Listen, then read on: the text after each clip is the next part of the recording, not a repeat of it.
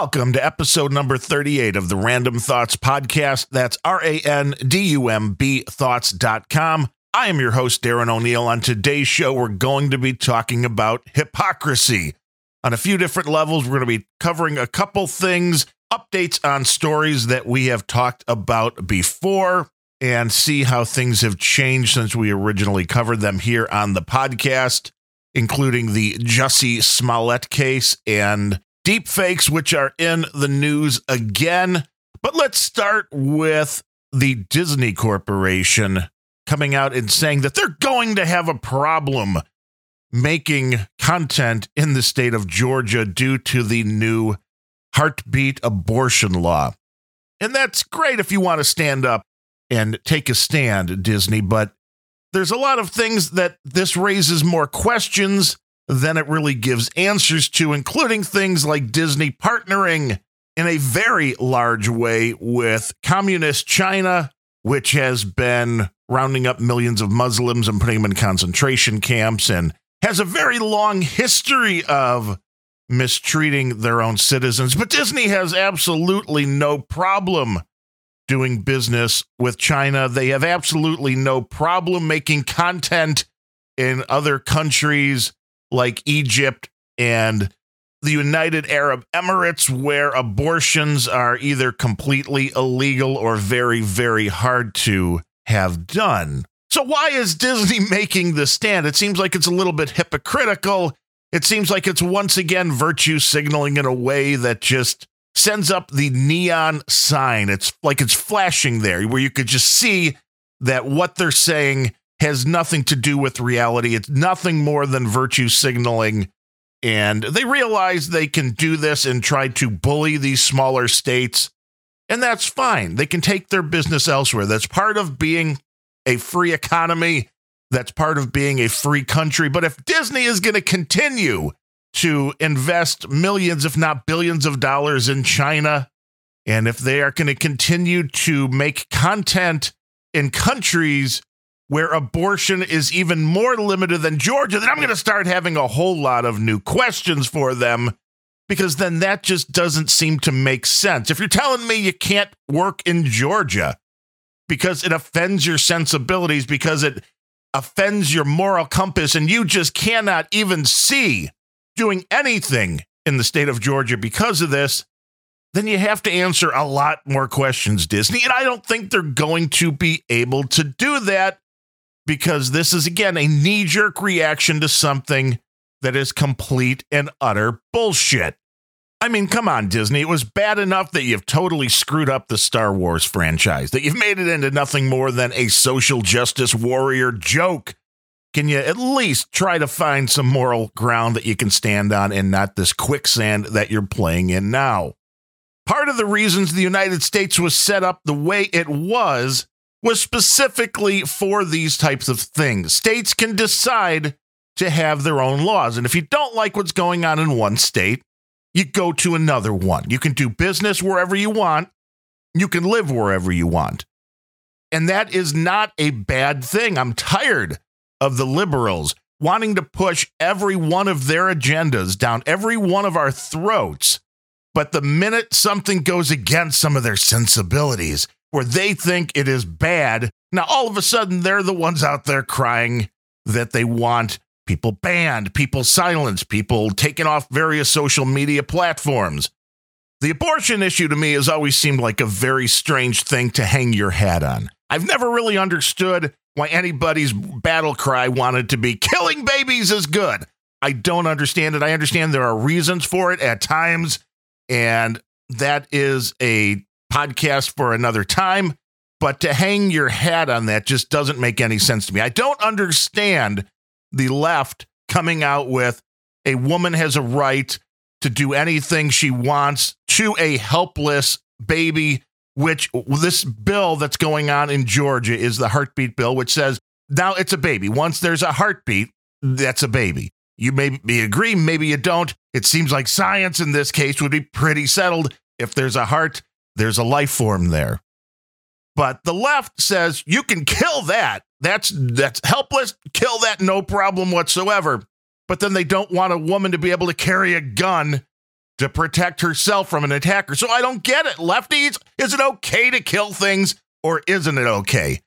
I don't understand why committing violence against somebody who is attacking you is bad, but committing the ultimate violence and snuffing out a life of an innocent child, hey, that's cool. That's just choice. You might want to go back to rethinking where you're hanging your hat on and what you're what you want to be known for. And to me, one of the interesting things about abortions is the number of abortions appears to be going down steadily. In the data that is out there, every year from 2006 to 2015, which was the last stats I could find, every year the number of abortions in the United States went down. Right now, there's about 150 million women in the United States. Females, I guess we won't say women because there's differences in ages and all that.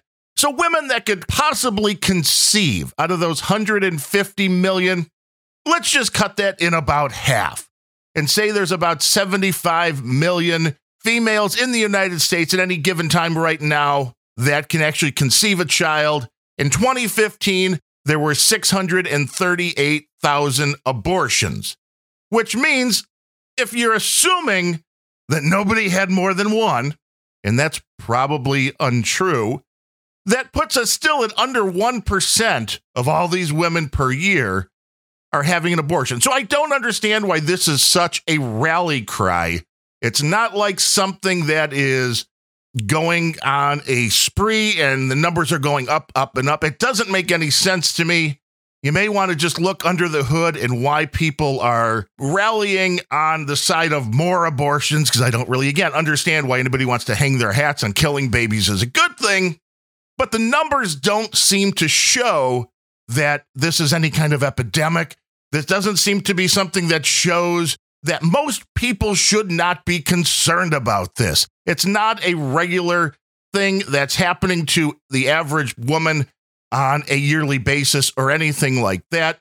And the other question then becomes why aren't we spending more time and more effort talking about and pushing plans that would keep unwanted pregnancies from happening? Education, in that case, seems to be a good thing.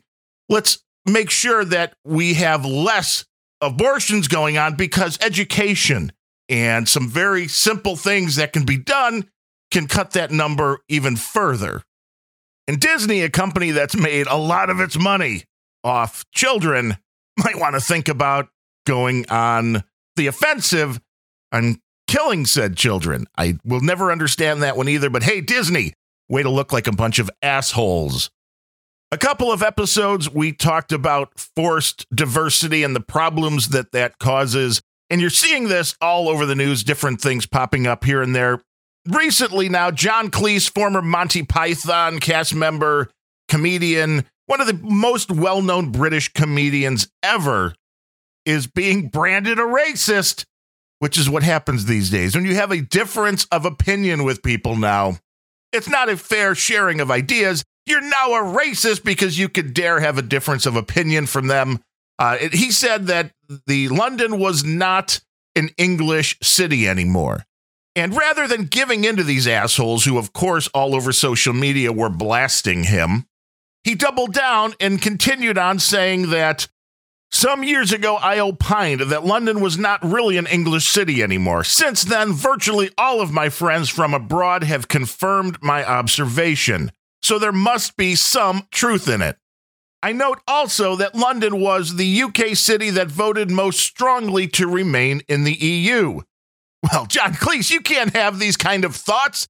You can't be a nationalist. You can't be proud of your country. You have to open up your doors to everybody that wants to come in. It doesn't matter that the people that want to come into your country have completely different ways of lives and they want to change the way of life in the country that they're coming into. And this is what we talked about when we did the episode on this forced diversity is that it's fine when somebody wants to come into your country and they want to be a part of your country and they want to become a citizen of your country and respect the laws, not when they want to come in and change everything, and they don't like the laws that you have going on, and they don't like your way of life, and they don't like the way that you live, and they want to change that.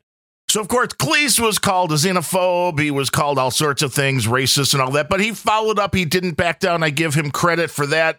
He said it might interest those people who seem to think my remarks about London are racist as opposed to culturalist to consider that I what I like about spending time in Nevis.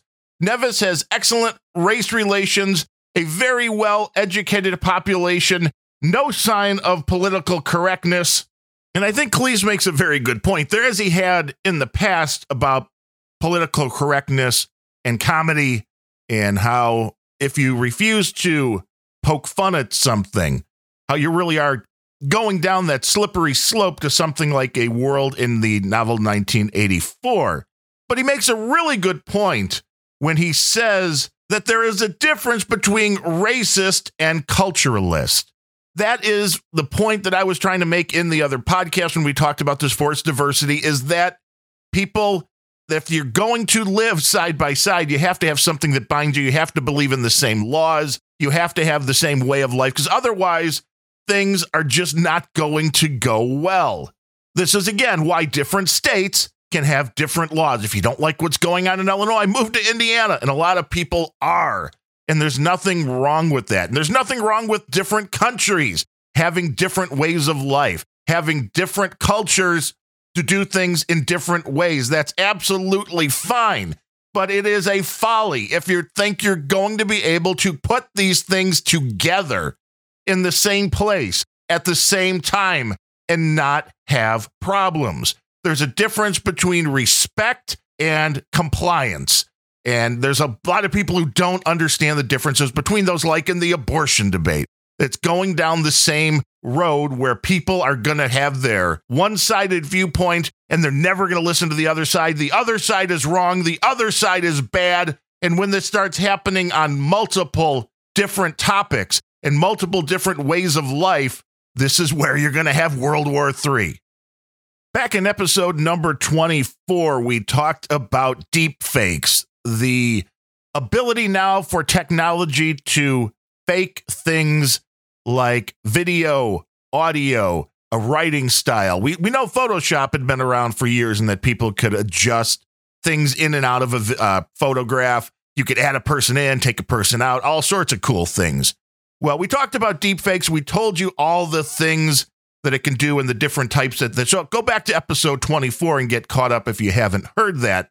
I saw an article about deepfakes in the news on the uh, Drudge Report. So I figured, okay, let's see what's going on with this. And the article about it wasn't anything new. It wasn't anything that we hadn't already discussed in the previous episode, except for the fact that there was mention now that DARPA, which is the Pentagon's Defense Advanced Research Projects Agency, is now waging war against these deep fakes. So the government is getting involved here now, and they're putting in some money, probably some big bucks, in order to try and combat this type of thing because it is a very dangerous thing, especially when you're getting into the point to where you're having elections and videos are out there on the internet. And we know that videos on the internet are a very dangerous thing. Ask uh, Nancy Pelosi Ask Hillary Clinton lately, they've been going nuts about a video that Facebook refused to take down, which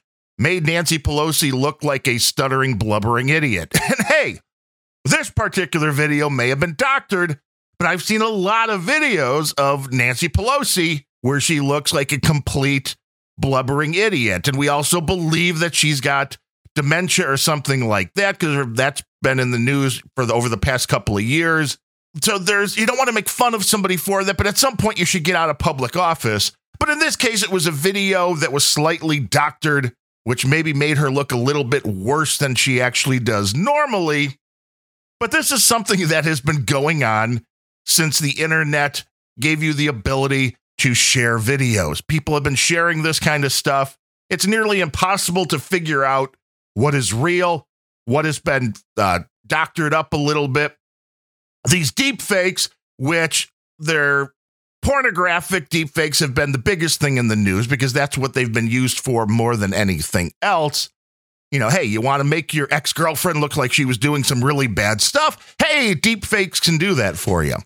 And of course, the problem with fake videos is that they all have consequences, whether they're for one person or whether they could be for a country or the world, depending on what is being fake. So now DARPA has created this new program. The quote, the mission statement from this new media forensics group says DARPA's MediFor program brings together world class researchers to attempt to level the digital imagery playing field, which currently favors the manipulator, by developing technologies for the automated assessment of the integrity of an image or video and integrating these into an end to end media forensics platform.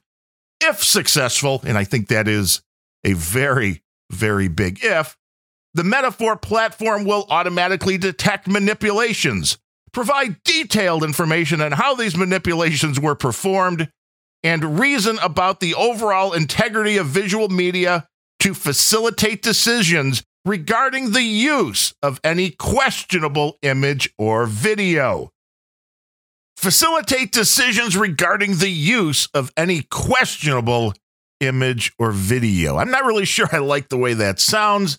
I don't know if I'm ever going to believe that somebody's going to come up with the one perfect program, the one perfect way to figure out what has been manipulated and what hasn't.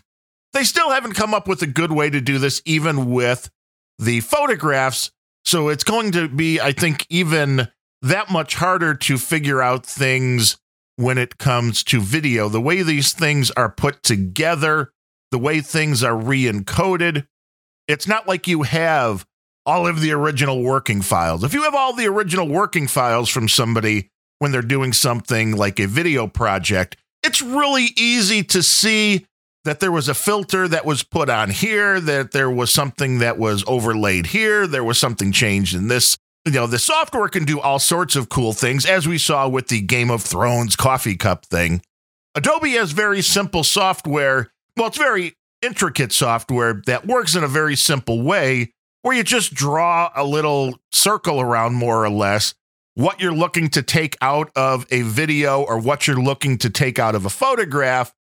And the machine does a very good job most of the time figuring out what it should look like underneath where the image, the part of the image that you're taking out is. And most of the time, people will never be able to figure out that something was changed. It can also add parts of a, an image. I use this all the time when you're looking to make, say, a wallpaper for a computer monitor, but the photograph you want to use isn't the exact right size, but it's close. So you just, you know, kind of select the two sides, you put the picture in the size that you need, you select the rest of that frame, which to make it fit your monitor, and you just tell the software, boom, do your magic, give me a content aware fill. And the job that it can do is quite scary. So the ability that they think they're going to be able to start figuring this stuff out is dubious at best. I mean, I hope they do for certain reasons, but I also Hope they don't because the the problem you're going to run into then is the good fake videos are going to be the ones that are allowed to stay up and everybody's going to think that they're real and the fake videos that they can figure out doing air quotes. I know again that doesn't work on podcasts, but those videos then will be taken down and deemed fake and I don't think you could ever get to 100% and trusting this kind of technology to make those decisions I really don't believe we're going to get there. I mean, these things, it's mainly used right now for like revenge porn.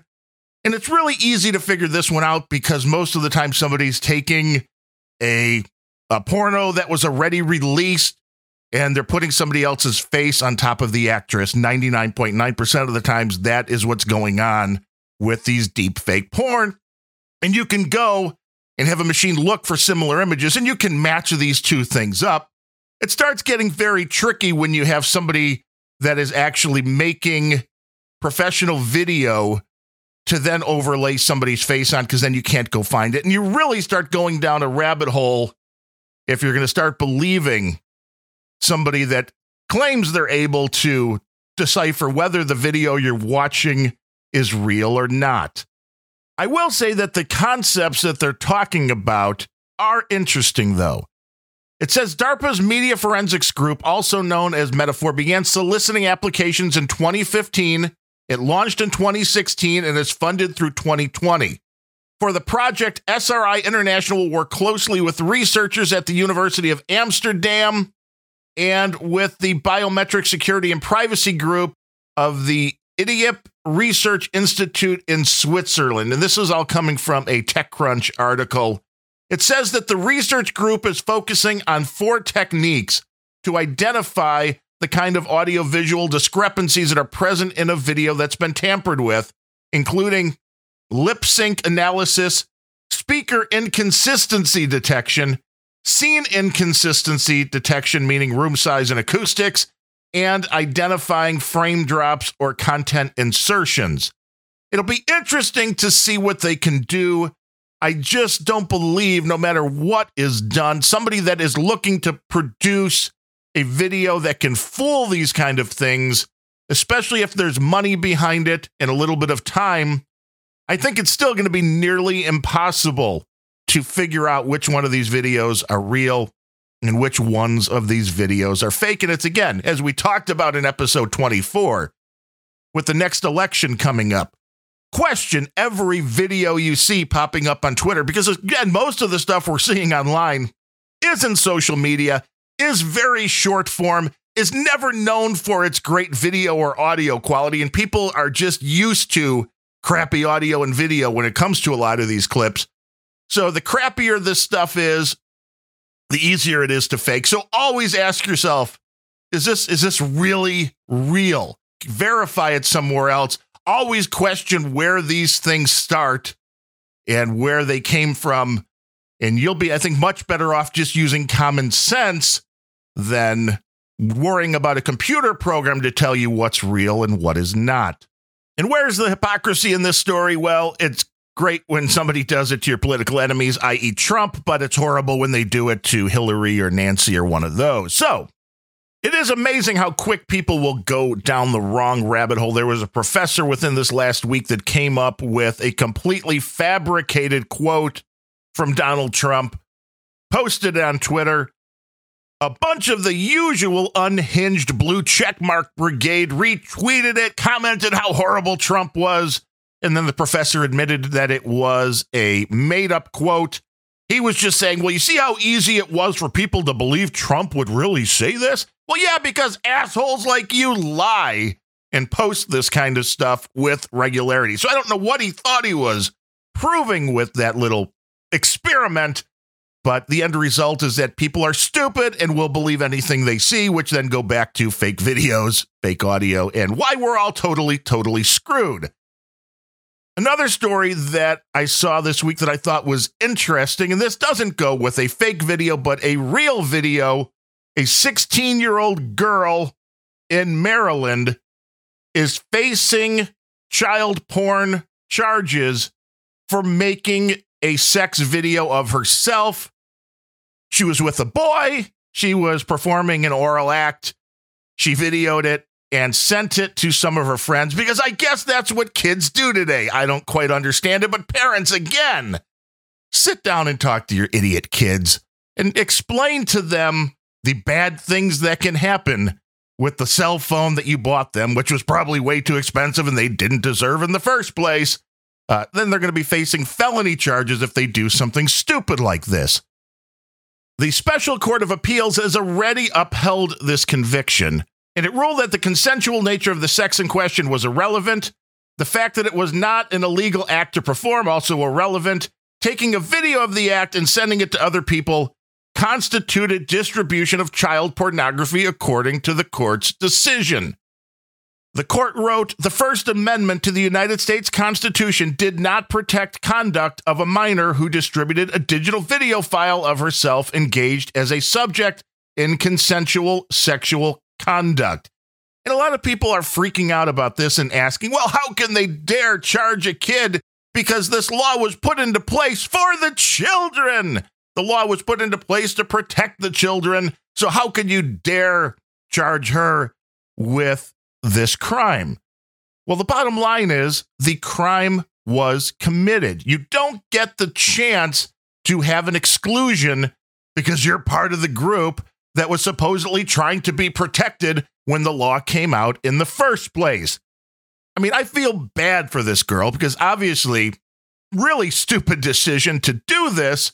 But if we're going to start allowing this and say, well, it's okay for a 16 year old girl to videotape herself in all sorts of sexual acts and put that out there, distribute that video, well, things are going to get really hairy at that point, depending on who gets that video, if she's monetizing it. Well, this would pretty much open up that any girl under the age of uh, 18 could then make videos of herself, distribute it. It's illegal for anybody that gets it, but she can't be held responsible for putting it out there.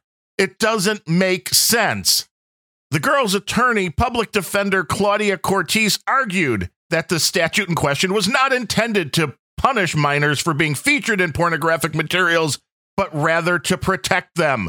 Punishing the girl, as the state law has attempted to do, she said, is cruel and authoritarian. Well, the difference here is that she wasn't being featured in pornographic material that somebody else forced her to do or that somebody else produced. This is her own making.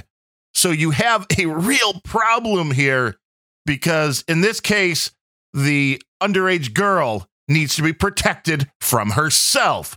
So, how do you do that? I don't know. Again, I look at bad parenting and parents giving kids cell phones who probably don't deserve to have cell phones because they're complete and utter morons. In an article about this in Reason.com, the writer Robby Soave, S O A V E, said that it is draconian to charge a 16 year old girl with trafficking in child pornography because she willingly filmed herself performing oral sex. Upholding her conviction would set a disturbing precedent. What's the disturbing precedent? You're keeping child pornography out of the world. Isn't that what you want? I mean, are you really making the case that anybody under the age of 18 should be allowed to make, produce, and distribute their own sexually explicit videos without any risk of punishment? Because I think that's going to open up a whole different door, and I don't think people realize where that would go either. I hope this girl gets the help she needs. I hope maybe she's getting some counseling and maybe some better parents or people that can sit down with her and tell her maybe why this isn't a good thing. But I think you start running into a very dangerous thing when you start adding exceptions to any laws. You can't say you can't put out a video of somebody under the age of 18 doing that unless you're under the age of 18, because then what if the kid making the video that put it out was 15 and she was 16, but she didn't know it was getting out? Are you going to charge him with child porn? Well, yes, probably because it's not him. So is it only okay if it's you? I don't know. It's confusing as many of the laws in this country are that don't seem to be straight up. They don't seem to make a lot of sense. As we've talked about before, there's a lot of states in the United States where an adult can fuck a 16 or 17 year old person, and that's perfectly legal. But if you take a picture of you doing it, well, or even a picture of them naked, then you've got a felony on your hands. So maybe we want to look at the laws in this country and we really want to figure out when adulthood starts, when childhood ends, because I would probably make the case that this girl should not be treated as a child at this point at the age of 16 because she's performing oral sex on somebody else, videoing it, and putting it out there. It sounds like a very adult thing to do to me. Otherwise, kids are just either having way too much fun or just way too stupid. And I either missed out on everything or I, I got away clean without doing anything quite this stupid as a kid. I mean, I didn't have the technology to do this when I was that age, so I guess I can't really say what I would or wouldn't have done, but I think I still had enough brains and enough logic that would tell me there are certain things you don't want to make public. And I think that is one of the biggest problems we have with kids today. And everything they do in their life is going to follow them by what they have written what they have said and videos they've taken. And Godspeed, kids. Uh, I don't even want to know where the world's going to be in 20 years.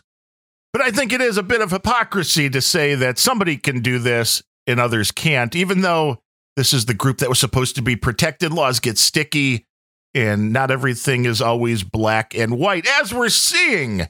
And maybe in the ultimate hypocrisy case of the week, Jussie Smollett, who was, I can't use the word cleared of, but escaped from being charged with faking a hate crime here in the beautiful city of Chicago. I appreciate the fact now that the police are releasing all of these records, including text messages between the two brothers, everything that is coming out. And it's an interesting thing. Go find these records, go look at them.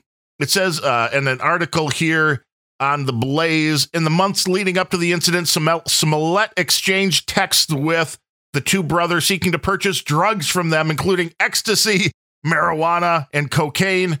He paid them for the drugs using PayPal and Venmo. So, hey, there's some good product placement there for PayPal and Venmo. But then a conspicuous text message occurred in January when Smollett texted the brothers, quote, might need your help on the low. You around to meet up and talk face to face? After that message, it says he picked up one of the brothers, drove to their apartment, where they then conducted a practice run of the hoax. But this is the ultimate in hypocrisy. But we're used to this kind of stuff in the city of Chicago where you can buy your way out of trouble because you're black and gay. Oh my God. And you have friends in the Obama camp. Well, we can't have these things. We can't have you prosecuted. No, you're anti Trump. You pushed the narrative that it was a bunch of white MAGA hat wearing racists that came and beat you up. We can't, we can't have you look like the bad person, can we?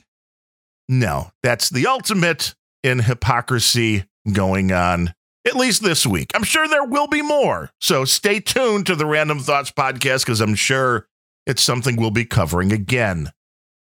And I hope you've been enjoying what you're hearing here on the Randumb Thoughts podcast. Here again in episode number 38. It's interesting to be able to look back at things that we've already talked about and see how they've progressed.